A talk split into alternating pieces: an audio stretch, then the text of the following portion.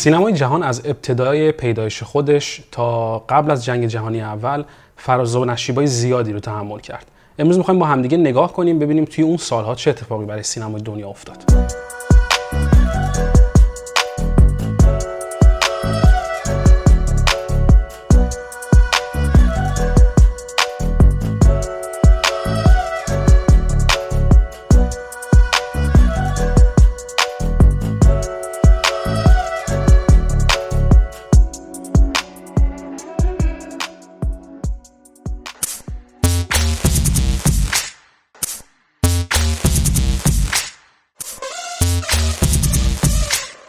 سینمای فرانسه که خب با توضیح فیلم های خودش با ساخت خیلی زیاد تولیدات خیلی زیاد توی اون سالا تونسته بود اقبال بینالمللی پیدا بکنه جای خیلی مهمی توی تاریخ اون دوره از سینما داره.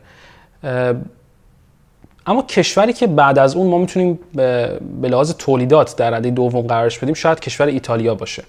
کشور ایتالیا هرچند دیر وارد سینما میشه هرچند دیرتر وارد دنیای سینما میشه. اما از همون سالهای ابتدایی سریعا تلاش می‌کنه تا ثبات رو در سینما به وجود بیاره. اولین شرکت هایی که در ایتالیا شروع می‌کنن به ساختن فیلم به صورت جدی در شهر روم و در شهر تورین آغاز می‌کنن کار خودشون رو. این شرکت ها همونطور که گفتم میان جای ثابت سینما رو اول از همه به وجود میارن سالن های نمایش رو می‌خرن و استودیوهای تولید خودشون رو هم همینطور آغاز می‌کنند که در کنار اون تولیدات شروع میشه. توی همون سالا توی همون سالهای ابتدایی مشکل اصلی و مشکل جدی که شرکت ایتالیایی داشتن کمبود نیروهایی بود که با تجربه هستن. بتونن کار کنن در فضای استدیویی. از راه حل هایی که به ذهن صاحبان اون شرکت رسیده در اون زمان این بوده که اومدن و یک سری هنرمندانی که در فرانسه کار می‌کردن قبلا رو دعوت می‌کنن به ایتالیا. و بهشون کار میدن توی شرکت های خودشون و این هنرمندان فرانسوی که قبلا سابقه کار داشتن در شرکت های تولید فیلم در فرانسه حالا در ایتالیا شروع می‌کنن به ساختن فیلم های ایتالیایی. نمونه اولیه هم که اتفاق میفته توی اون دوره از تاریخ سینمای ایتالیا بعضا حتی بازسازی یا copy paste فیلم های فرانسوی هستن. یا اگر اینطور نیستن بسیار شباهت دارن. به فرمی که فیلمایی که توی فرانسه داره ساخته میشه که قابل فهم هم هست. به تاثیر سینمای فرانسه بسیار زیاد بوده. توجه هم باشه که در واقع کارمندانی که اونجا کار می‌کردن آدمایی بودن که قبلا توی فرانسه خب مشغول کار بودن. اما رفته رفته سینما ایتالیا تونست جای خودش رو در دنیای سینما باز بکنه. روزهای آخر پومپی نام فیلمی هست که با اقبال جهانی روبرو شد. و فیلم بسیار پرخرج بسیار با زرق و برق تاریخی با سنهای بسیار بزرگ و عوامل زیاد و بازیگران زیادی که می اومدن و توی فیلم ایفای نقش می‌کردن تونست اقبال جهانی پیدا بکنه. این فیلم عنوان یه فیلم iconic توی اون زمان در واقع نوید بخشی بود برای سینما ایتالیا که سینما ایتالیا در دنیا خودش رو به عنوان سینمای پرزرق و برق و تاریخی معرفی بکنه. فروش این فیلم های تاریخی و پرزرق و برق توی دنیا کمک کرد به فیلمسازای ایتالیایی اون موقع که بتونن بیشتر بیشتر کار تولید کنن. به لحاظ تولید به لحاظ تعداد تولید فیلم هایی که در اون زمان ساخته می‌شد کشور ایتالیا می‌تونیم بهش رتبه دوم رو بدیم. سالن های ثابت سینما بسیار تاثیرگذار بودن. همینطور توی ایتالیا نمونه های اولیه رو ما می‌بینیم که استفاده بیش از یک حلقه برای روایت یک داستان داره استفاده میشه. حلقه‌ای که اون زمان استفاده می‌شدن برای فیلم ها یک رول بودن یک چرخه ای از فیلم ها بودن که روی همدیگه سوار می شدن و این حلقه ها امکان این رو می‌دادن به فیلم سازان که بتونن 15 دقیقه داشته باشن برای روایت داستان خودشون. اما در ایتالیا رفته رفته ما توی اون سالا می‌بینیم که فیلم سازان میان و این حلقه رو به هم وصل می‌کنن داستان های طولانی تری رو و قصه های پیچیده تری رو برای بیننده ها تعریف می‌کنن. اما فقط سینمای تاریخی و پرزرق و برق نبود که به عنوان شاخصه بارز فیلمسازی در ایتالیا معرفی شد به دنیا بلکه فیلمسازی کمدی ایتالیا هم بسیار محبوب بود.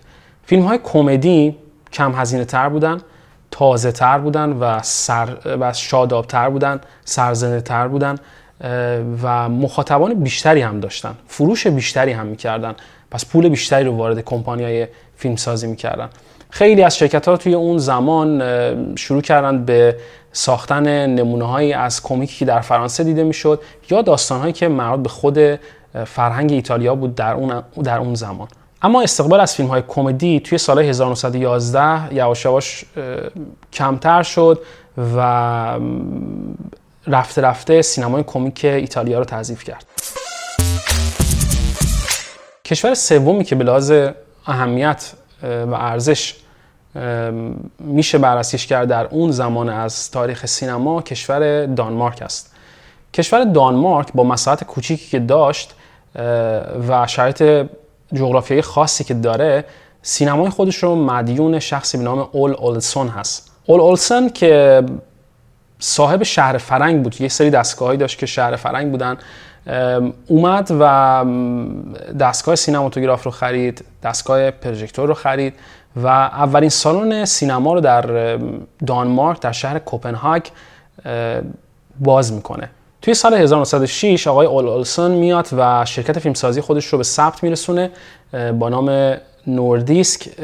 این شرکت شروع می‌کنه به ساختن فیلم های مختلف در دانمارک و اولین اقبال بین المللی فیلم هایی که فیلمی که داشت مربوط میشه به فیلم شکار شیر. شکار شیر همونطور که از اسمش هم مشخصه داستانی روایت می‌کنه از دو نفر که می‌خوان برن شیر شکار کنن.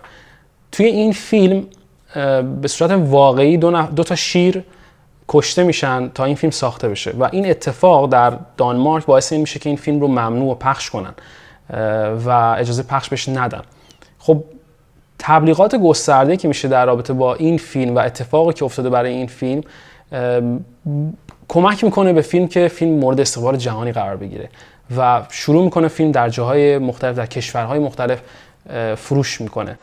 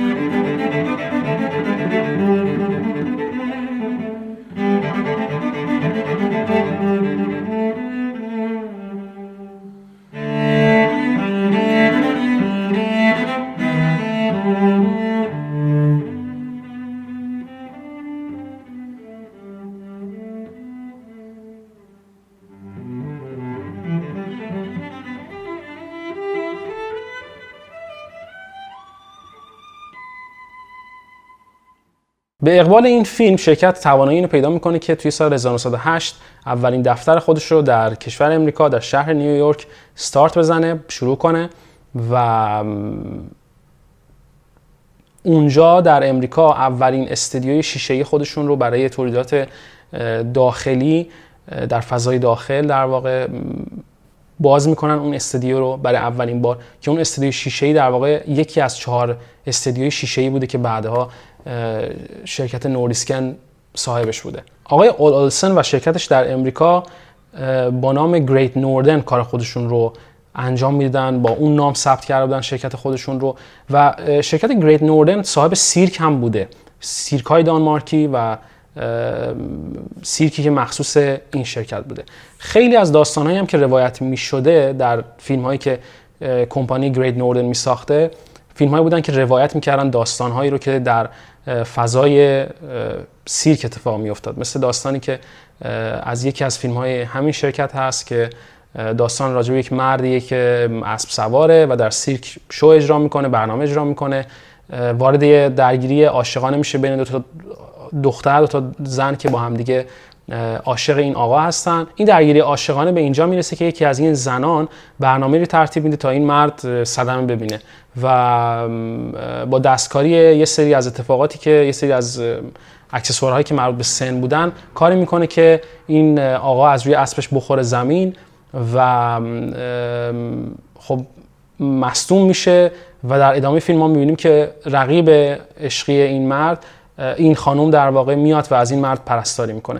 فیلم به لحاظ اینکه در واقع دو تا حلقه 15 دقیقه‌ای هست که کنار همدیگه چسبیده شده خیلی مورد تحسین تهیه های رقیب قرار می‌گیره. به لحاظ اینکه بسیار تحسین کرده بودن اینکه چطور تونسته تمام این داستان رو به صورت فشرده در این تایم کوتاه بگنجونه و بتونه تاثیر گذار باشه. فیلم های دانمارکی و مخصوصا فیلم هایی که مربوط به حسب شرکت گریت نوردن فیلم هایی هستن که بیشتر توی اون سالها و حتی سالهای بعد از خودشون درگیر ملودرام ها هستن و درام هایی که جنجالی هن.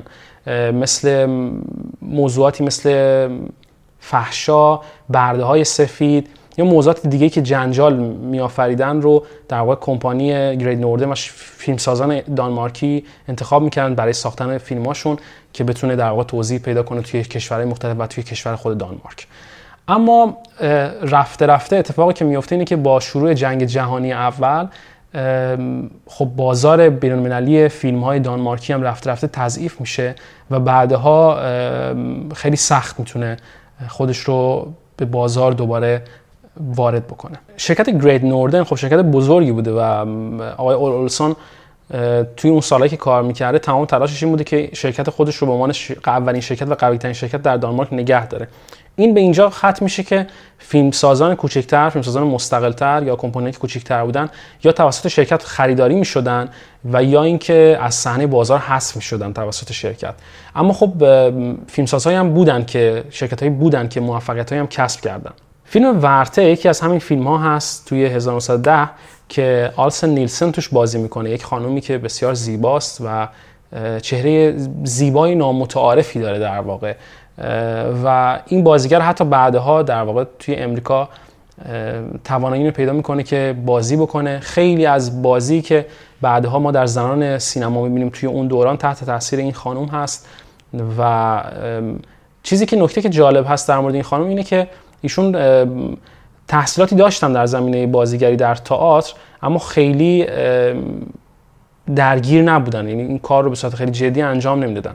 بعدها که وارد سینما میشن ما شکلهایی از بازی رو در ایشون می‌بینیم که بسیار خاص هستن و خب این مطمئنا از استعداد این خانم می اومده ولی ولی درگیری با تئاتر نداره. یعنی بازی بازیگریش در واقع در این فیلم ها رابطه مستقیم با تئاتر نداره. این اولین اتفاقایی هست که در واقع داره شکل می‌گیره اینجا. متدهای بازیگری که هنوز اصلا به وجود نیومده چون همه چیز درگیر هست. همه چیز در واقع تحت تاثیر تئاتر هست در بازیگری در اون سالها. اینجا اولین تلاش ها یا اولین اتفاقایی رو ما می‌بینیم که بازیگرانی هستن وجود دارن که شکل حقیقی تری دارن از خودشون و متدهای جدیدی رو دارن برای بازیگری و بازی کردن که البته ناآگاهانه بوده و در واقع بعدها مورد بازرسی قرار می‌گیره بعدها مورد بررسی دوباره قرار می‌گیره و خب از توش شکل مختلف بازیگری خارج میشه. توی اون سالها توی کشور دیگه هم در جاهای مختلف دنیا فیلمسازی انجام می‌شد. مثلا توی ژاپن معمولا فیلم ها به صورت ثابت بودن اتفاقاتی رو که شکل می‌گرفته به صورت خبری ضبط می‌کردن. یا مسابقات کابوکی رو مثلا خیلی مورد طرفداری مخاطبان ژاپنی بوده اون زمان و فیلم ها معمولا اینجوری ساخته می‌شدن. در روسیه مثلا همطور که گفتیم و نگاه کردیم با هم دیگه شرکت پته بود که خب در واقع کل فیلم های روسیه رو میساخت و این در واقع جایی رو به فیلمسازی روسیه هنوز نمیده به اون شکل مستقلی که بتونیم ازش یادی بکنیم. فیلمسازی آلمان هم خیلی توسعه خاصی پیدا نمی‌کنه. تلاش میشه ولی اتفاق خاصی توی اون سالها نمیفته که حائز اهمیت و ارزش باشه و تا سال 1913 فیلم آلمان توسعه پیدا نمی‌کنه. اما پیش از جنگ جهانی ما می‌تونیم در واقع کشورهای آمریکا، فرانسه و ایتالیا رو به عنوان بزرگترین تولید کننده های فیلم در اون سالها ازشون نام ببریم و ازشون یاد کنیم. آثار بسیار عجیب و غریبی هست توی اون سالها و خالی از لطف نیست دیدنشون توی قسمت بعدی با همدیگه نگاه می‌کنیم و صحبت می‌کنیم راجع به فیلمسازی هالیوود و آمریکا.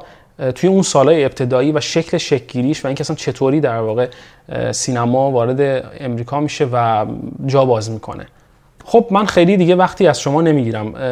دو نکته رو فقط می‌خواستم خدمتتون بگم. نکته اول اینکه ما تصمیم گرفتیم که از این به بعد هر قسمتی از برنامه که میاد بیرون فرقی نمی‌کنه. هر تکنیکی از این قسمت ها رو شما دوست داشتین و براتون جذاب بود احساس کردین که شما رو تحت تاثیر قرار داده من از شما می‌خوام که به شکل خیلی ساده با موبایل خودتون بدون هیچ در واقع اتفاق پیچیده یا تجهیزات پیچیده ای با موبایل خودتون یه فیلم بسازین از اون تکنیک با اون تکنیک. داستانی که شما می‌خواین روایت کنین خیلی توی اولویت ما نیست. چیزی که توی اولویت قرار می‌گیره تکنیکی است که شما استفاده می‌کنین. کدام تکنیک از چه کارگردانی و چه دوره از تاریخی که با هم دیگه نگاه کردیم برای ما اهمیت داره. فیلم ها رو توی اینستاگرامتون بذارید من رو تک کنید بنویسید که برای این برنامه این ویدیو رو ساختین کمپانی دیالوگ رو تک کنید و ما خب هر هفته بهترین ها رو کسانی که به بهترین شکل از این و ما هر هفته کسانی که به بهترین شکل از این تکنیک ها استفاده کردن رو انتخاب می‌کنیم و من به شما اونها رو نشون خواهم داد. نکته دوم و نکته آخر اینکه من باز تشکر می‌کنم از شرکت از کمپانی دیالوگ که این بستر رو فراهم کرد این موقعیت رو به من داد که من بتونم برنامه خودم رو تولید کنم و بسازم. بسیار لذت بخش است امیدوارم که شما هم لذت برده باشین از صحبتی که با هم دیگه داریم می‌کنیم و مفید بوده باشه. ممنون میشم. اگر صفحه دیالوگ رو در اینستاگرام و یوتیوب دنبال کنید. همینطور صفحه من رو در یوتیوب و اینستاگرام دنبال کنید و بسیار خوشحالتر میشم اگر که برنامه رو به دوستانی که سینما دوست هستن یا به شکلی با سینما دوربین و فیلم درگیر هستن معرفی کنید